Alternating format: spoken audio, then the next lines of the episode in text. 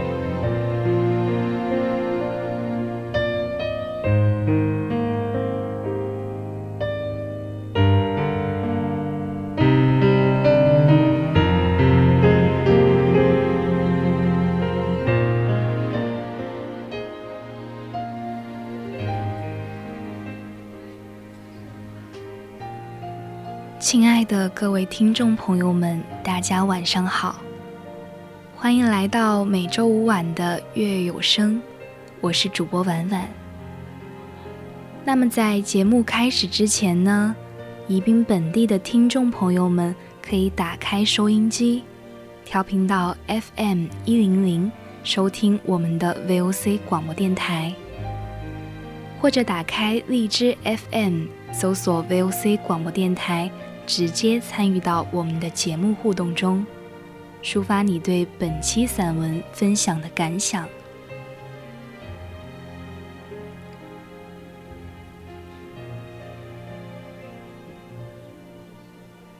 如果你喜欢主播的声音，想和主播进一步交流的话，也可以关注我们的微信公众号，搜索 FM 一零零青春调频。或者加入我们的听友四群二七五幺三幺二九八，和我们一起分享美好生活。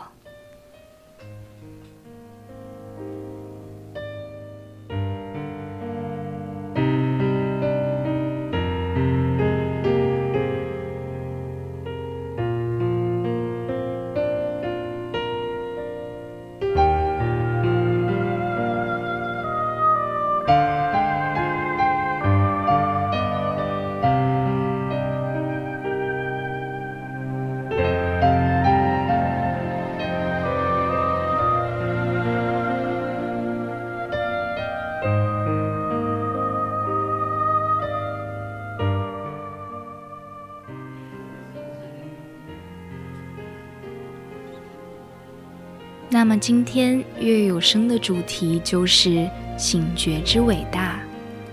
接下来就一起走进林语堂先生的散文世界吧。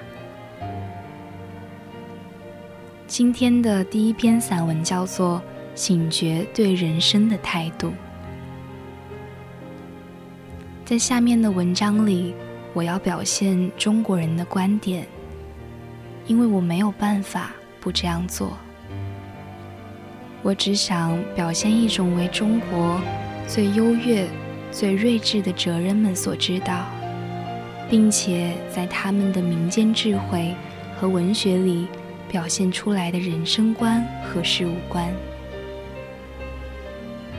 我知道，这是一种在与现代不同的时代里发展出来的，从闲适的生活中产生出来的闲适哲学。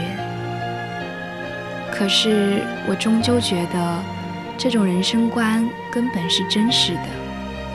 我们的心性既然是相同的，那么在一个国家里，感动人心的东西，自然也会感动一切的人类。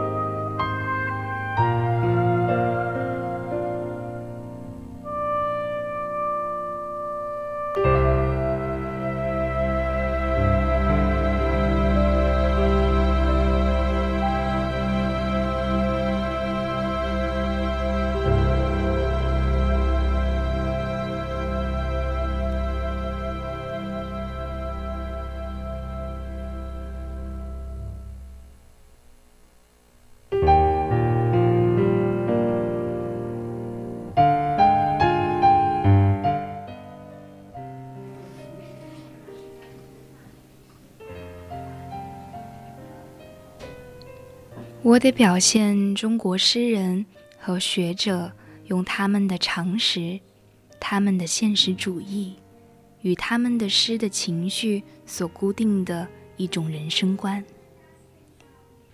我打算显示一些异教徒的世界之美，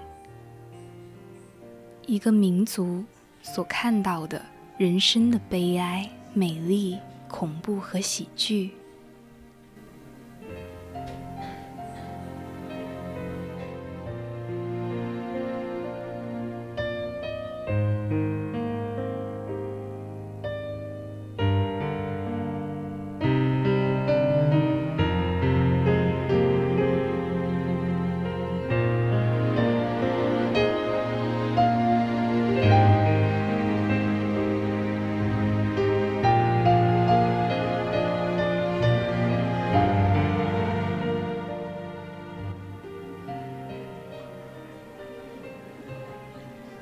这一个民族对于我们生命的有限发生强烈的感觉，然而不知何故，却保持着一点人生庄严之感。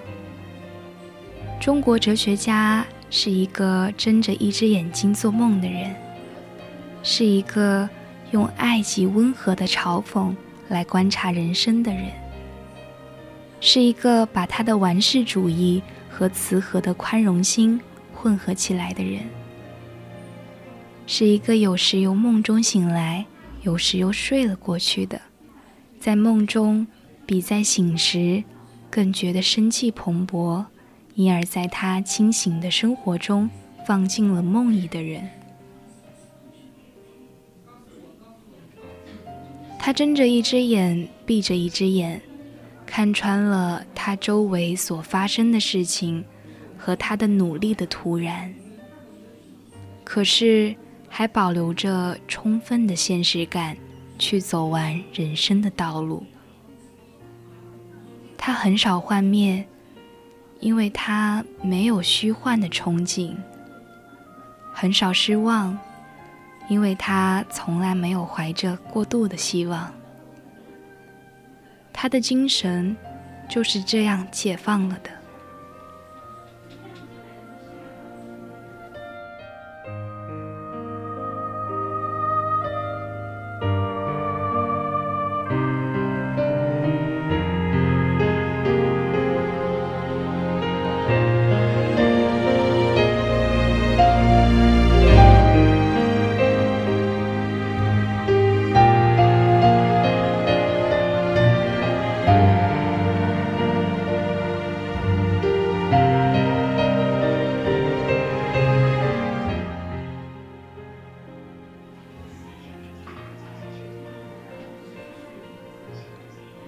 为在了解了中国的文学和哲学以后，我得到了这样的结论：中国文化的最高理想，始终是一个对人生有着一种建筑在明慧的悟性上达观的人。这种达观产生了宽怀，使人能够带着宽容的嘲讽度其一生，逃开功名利禄的诱惑，而且终于使他接受命运给他的一切东西。这种达观也使他产生了自由的意识、放浪的爱好与他的傲骨和淡漠的态度。一个人只有具有这种自由的意识。和淡漠的态度，结果才能深切而热烈地享受人生的乐趣。我不必说我的哲学在西洋人眼中是否正确。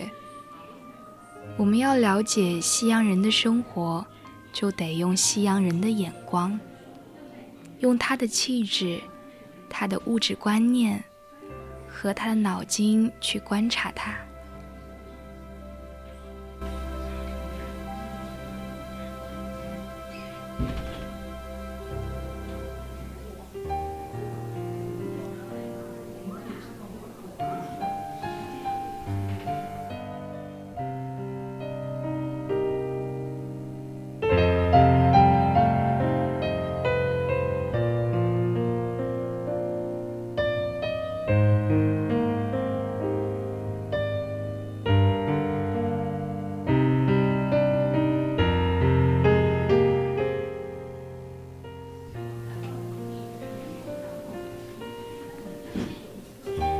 美国人能忍受许多中国人所不能忍受的事物，而中国人也能忍受许多美国人所不能忍受的事物。这一点我并不怀疑。我们大家生下来就不一样，这也是好的。然而，这也不过是比较的说法。我很相信，在美国生活的匆忙中。人们有一种愿望，有一种神圣的欲望，想躺在一片草地上，在美丽的高树下，什么事也不做的享受一个悠闲自适的下午。这种普遍的呼声的存在，在我看来，足以证明美国有一部分的人宁愿在梦中虚度光阴。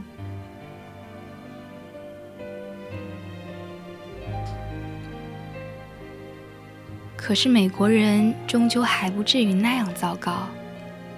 问题只在他想多享受或少享受这种闲适的生活，以及他要怎样安排使这种生活实现而已。也许美国人只是在这个人人都在做事的世界上，对于“闲荡”一词感到惭愧。可是不知何故，正如我确切的知道它也是动物一样，我确切的知道，它有时也喜欢松一下筋肉，在沙滩上伸伸懒腰，或者静静的躺着，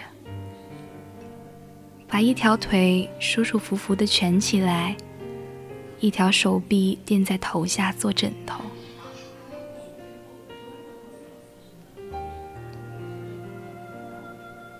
他如果这样，便跟颜回相差无几了。颜回有的正是这种美德。孔子在众弟子中最佩服的也就是他。我只希望看到的，就是他对这件事能够诚实。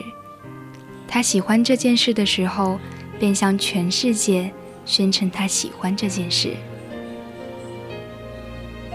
当他闲适地躺在沙滩上，而不是在办公室里工作时，他的灵魂才会喊道：“人生真是太美丽了。”所以啊，我们现在要看一看中国整个民族的思想所理解的一种哲学和生活艺术。我以为，不论在好的或坏的意义上，世界没有一样和它相像的东西，因为我们在这里遇到的一种完全不同的思想典型，所产生的一种完全新的人生看法。任何一个民族的文化都是他的思想产物。这句话是毫无疑义的。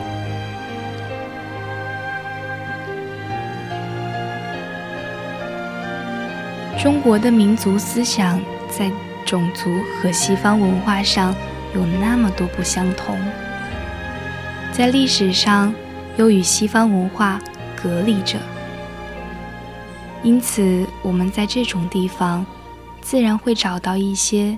对人生问题的新的答案，或者更好些，找到一些对人生问题的新的探讨方法，或者呢还要好些，可以找到一些对人生问题的新的依据。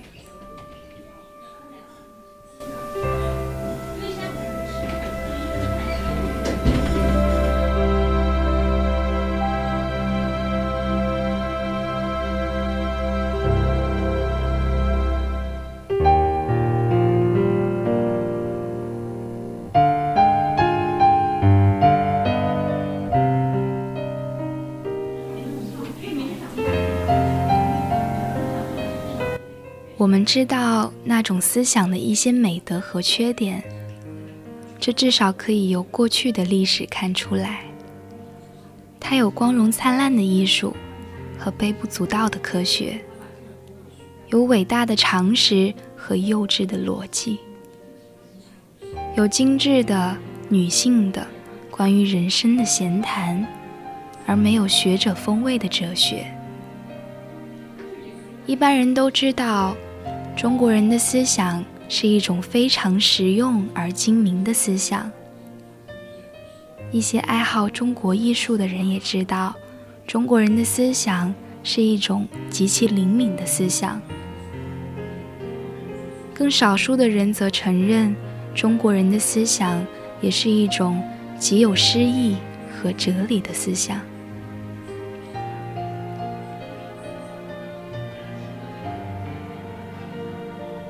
至少大家都知道，中国人是善于用哲理的眼光去观察事物的。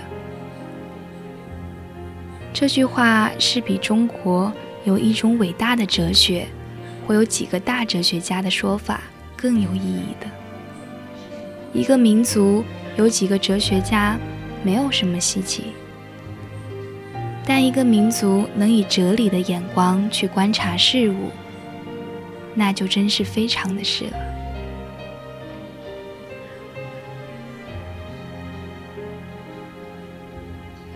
无论如何，中国这个民族显然是比较有哲理眼光的，而确实是比较没有效率的。如果不是这样，没有一个民族能经过四千年有效率的生活的高血压而继续生存的。四千年有效率的生活是会毁灭任何民族的。一个重要的结果是，在西方狂人太多了，只好把他们关在疯人院里；而在中国，狂人太稀罕了，所以我们崇拜他们。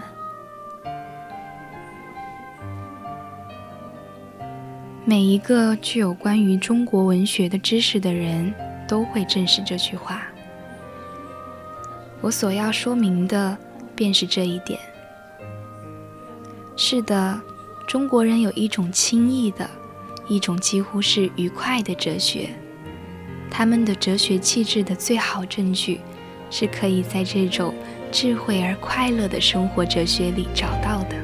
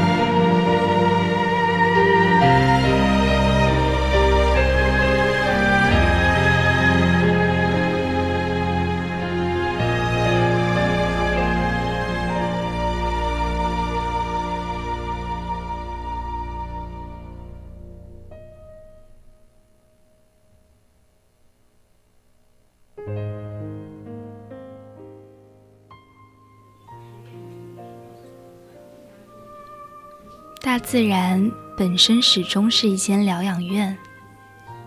它如果不能治愈别的疾病，至少能够治愈人类的狂妄自大的病。大自然不得不使人类意识到他自己的氛围。在大自然中，人类可以意识到他自己的氛围总是那么渺小。在一幅名叫《雪后看山》的中国山水画中，要找到那个雪后看山的人是很难的。在细寻一番之后，你发现他坐在一棵松树下，在一幅高十五寸的画里，他蹲坐的身体只有一寸高，而且是以下。画笔迅速画成功的，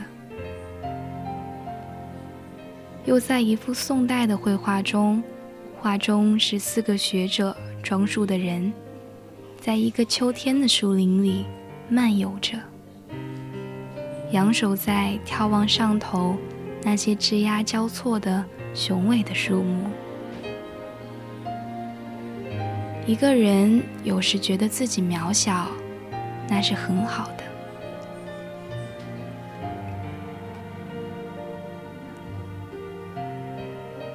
我一生所看见的最美妙的奇观，是一晚在印度洋上出现的。那真伟大呀！那舞台有一百英里阔，三英里高。在这舞台上，大自然上演了一出长半小时的戏剧。此外，还有静默的山。那种静默是有治病的功效的。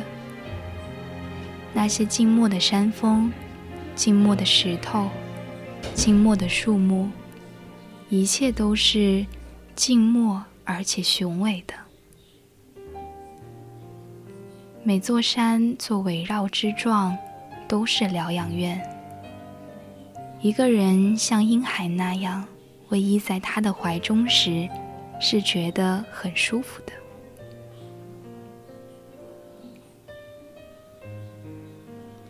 我不相信基督教科学，可是我却相信那些伟大的老树和山中圣地的精神治疗力量。这些东西不是要治疗一根折断了的肩骨，或一块受传染病的皮肤。而是要治疗肉体上的野心和灵魂上的疾病，即盗窃病、狂妄自大病、自我中心病、社交上的展览欲、一般的糊涂，以及各式各样道德上的不调和。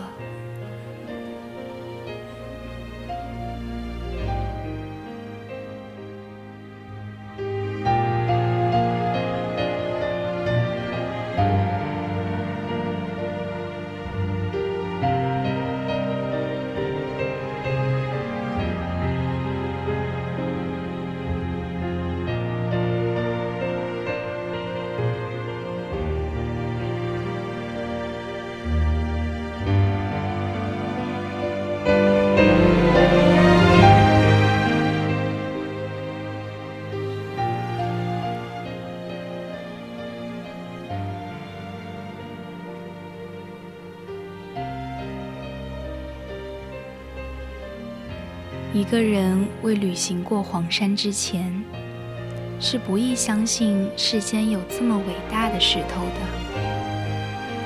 十七世纪有一些黄山派的画家，从这些静默的花岗石得到了他们的灵感。在另一方面，一个人如果和自然界伟大的东西发生联系，他的心会变得真正伟大起来。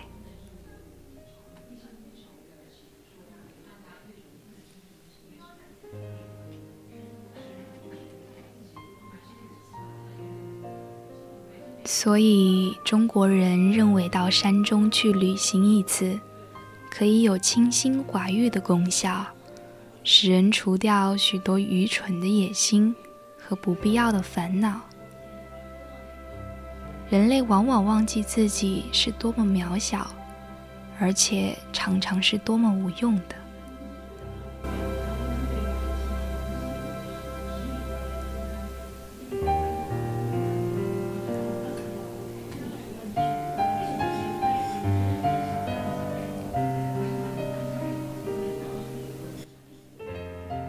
林语堂或许算不上一代宗师。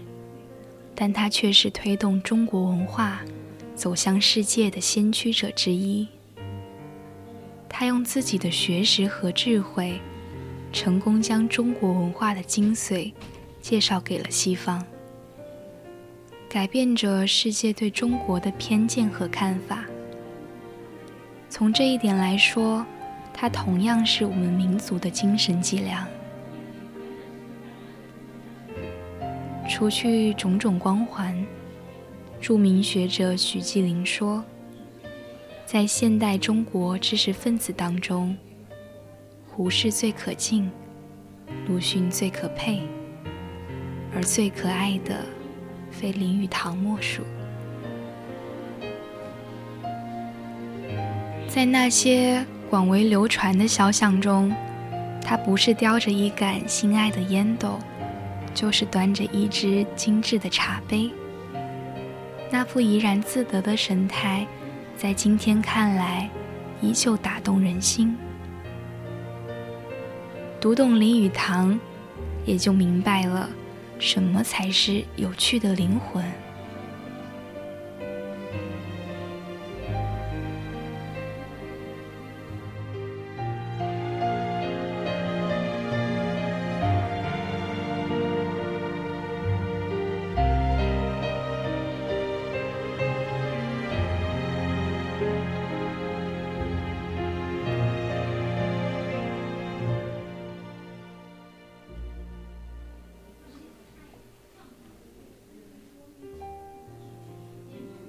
那么现在已经是北京时间二十点五十八分了，今天的月有声也要接近尾声了。文章转载自网络，我是主播婉婉，我们下期再见。